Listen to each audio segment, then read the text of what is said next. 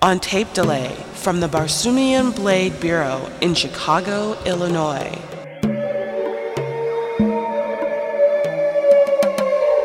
Dateline Jasoom. A Panthan Press production. For the fans of Edgar Rice Burroughs and pulp adventure. Here's your host, Elmo. Welcome to show number 11, Burroughs fans. It's going to be a relatively easy one for me to put together because I still have recordings from the Burroughs Bradbury panel discussion in Oak Park, Illinois, way back in May. And today I'm going to bring you two speakers who are longtime members of the Burroughs Bibliophiles. And the first is Jerry Spannraft.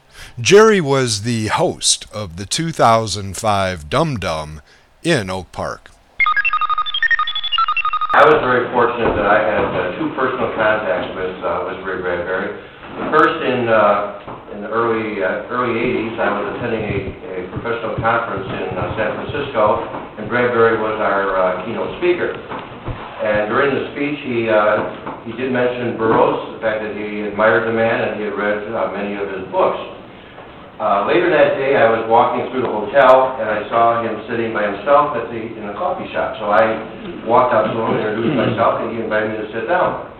At which time we talked about uh, a number of things. He and I had a lot of common. We were both collectors. He collected toys, uh, toy trains, toy trucks, and so do.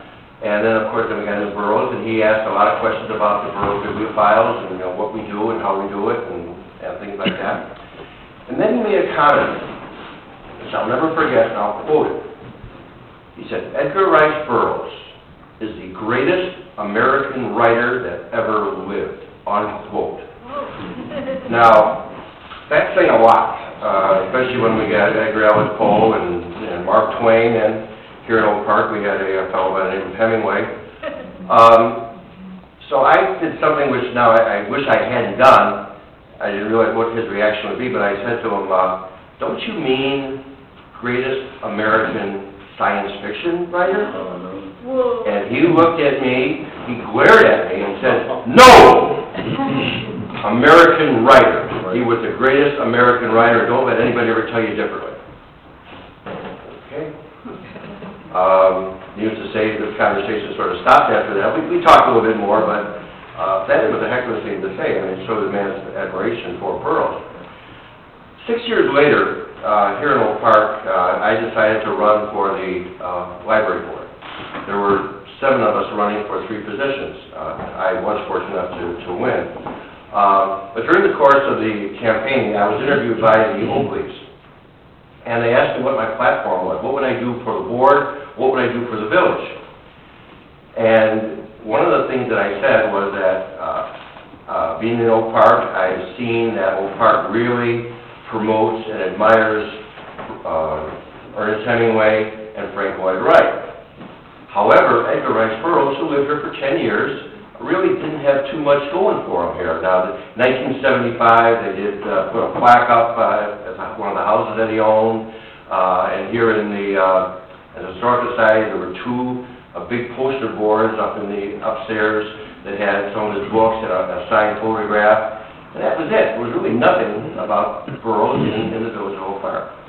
So I said to the editor or the person, the reporter that I was interviewing with, uh, one of the things that I'm going to do, or want to do if I'm elected, is I'm going to make sure that Edgar Rice Burroughs gets the due that's owed him, and I'm going to make sure that the library, the Oak Park Public Library, has at least one copy of every single book that, that Burroughs wrote. Well, uh, the Oak Leaves endorsed me, and they ran the story, that, including the quote that I, uh, I had, given them. About two weeks later, a letter to the editor appeared from a, uh, a gentleman, an Park resident, who said, "We have to make sure that Jerry Spannraft does not get elected. That by putting Edgar Rice Burroughs books in our library would be absolutely terrible. Burroughs was a racist, and Jerry Spannraft is obviously a racist too, and we don't want any part of him or Burroughs in Oak Park. So I decided, well, should I answer this? Oh, you get to a mudslinging, especially during an election, that's not good, I was thinking about it. And then I thought, hey, I'm gonna write my, my friend Ray Bradbury, since he's a much better wordsmith than I am, and he can answer this man. So I, so I sent a copy of the letter to the editor, to Bradbury, uh, with those notes saying, would you please, uh, give me some thoughts, or perhaps you'd like to answer this gentleman, uh, gentleman in quotes, uh, yourself. Well, Bradbury sent me back the letter that I wrote, which it was, was neatly typed, with big black letters saying, "This person is an idiot. Don't waste my time or yours in answering him." Burroughs was a fiction writer, and he wrote according to the time in which he lived. That was it. So I did not answer him, which he didn't answer, but, um, Bradbury is quite an interesting person, uh, and uh, I wish you'd all had a chance to meet the man and, and- or listen to him in person, because he, uh, has some great ideas, and, uh, uh, and of course, and he loves Burroughs, which, uh, a number of here in the room, uh, also do, so. That's my, my stories on Bradbury and Burroughs. The next bibliophile to speak at the panel discussion was my good friend Joan J. the V. Bledig. I'd like to tell you a story about one of my rereadings of Tarzan of the Apes by Edgar Rice Burroughs back in the late 1960s. It had been a number of years since I had reread the tale. I chose an early Ballantine paperback edition to read because it was easier to carry back and forth from work on public transportation. I had read very few of the paperback editions of the body of Burroughs' works because there were only six of his 70 at the time published novels I did not own because I had never been lucky enough to find them in their original hardbound editions. My most read and reread copy of Tarzan of the Apes was an A.L. Burt hardback printed from the same plates that was used to print the first edition by A.C. McClurg. Three quarters of the way through, I realized something about the story was bothering me. It just didn't seem quite right. I thought about it for a while. Then I realized what the problem was. Little things here and there were, well, missing or maybe not missing, but certainly not quite as I thought I remembered them. I dug out my trusty Burt reprint and started to compare it to the Ballantine paperback. Would it read as I remembered?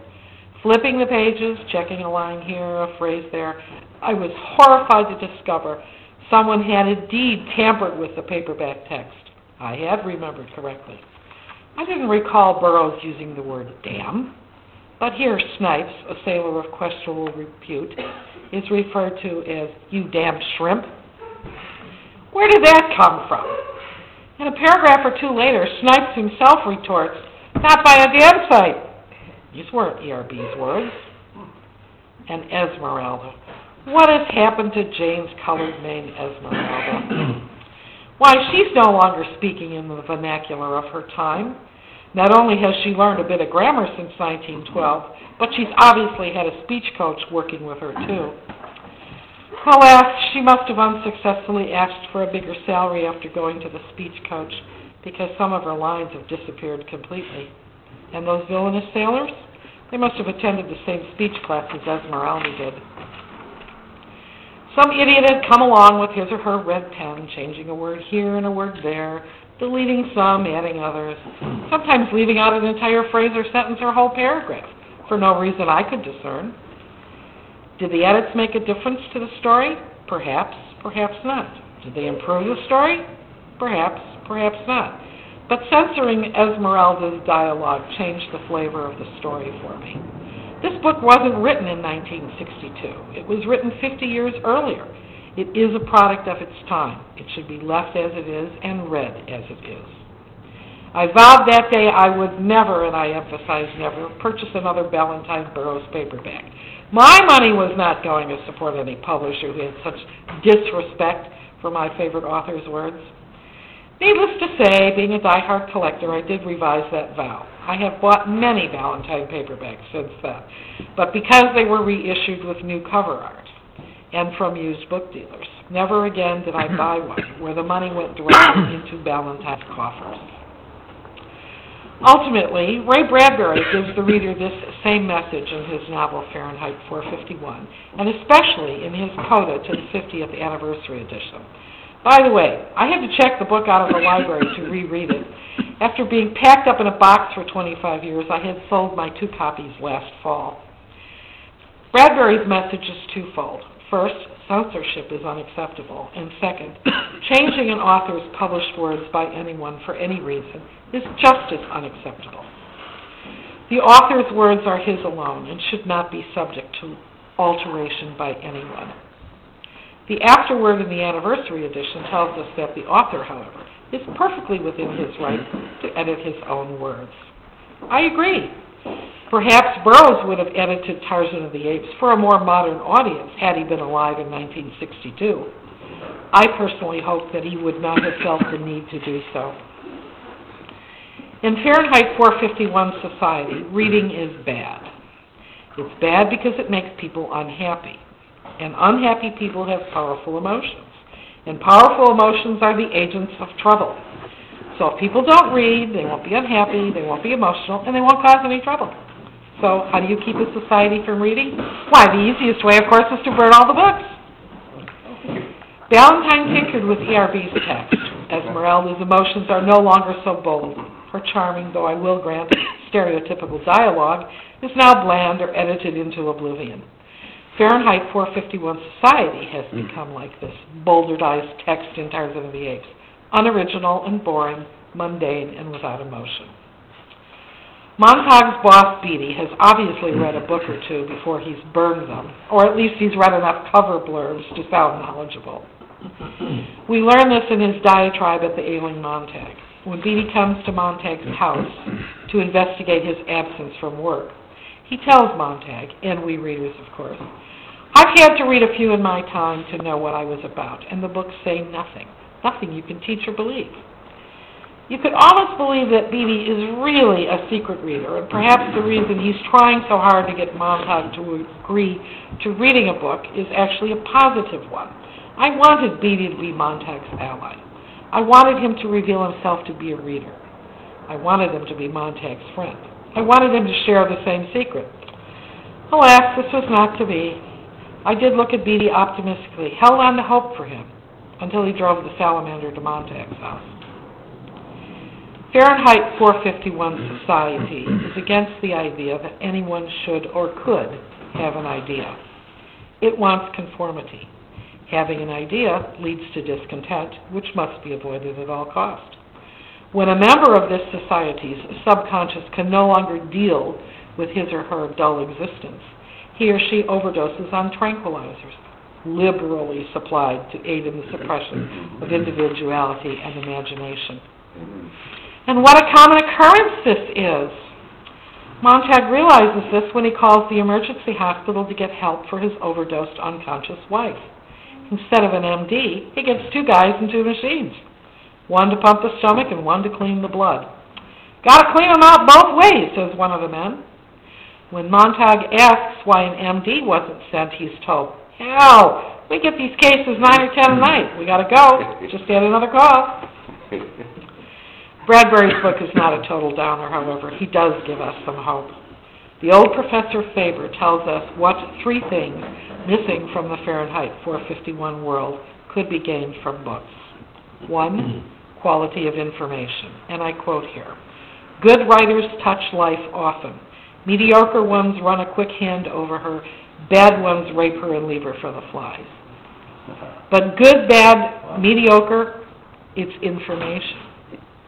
Two, leisure to digest this information. And three, the right to carry out actions based on what is learned from the interaction of the first two. Montag manages to escape the rigid strictures of Fahrenheit 451 society he finds others who, like he does now, revel in the wonder and delight of a book, perhaps even Tarzan of the Apes, and what worlds a book opens for its readers. Thank you.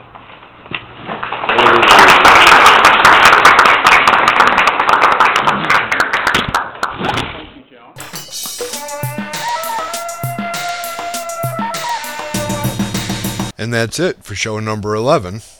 I'll talk to you in two weeks. This is Elmo from the Barsoomian Blade Bureau in Chicago, signing off.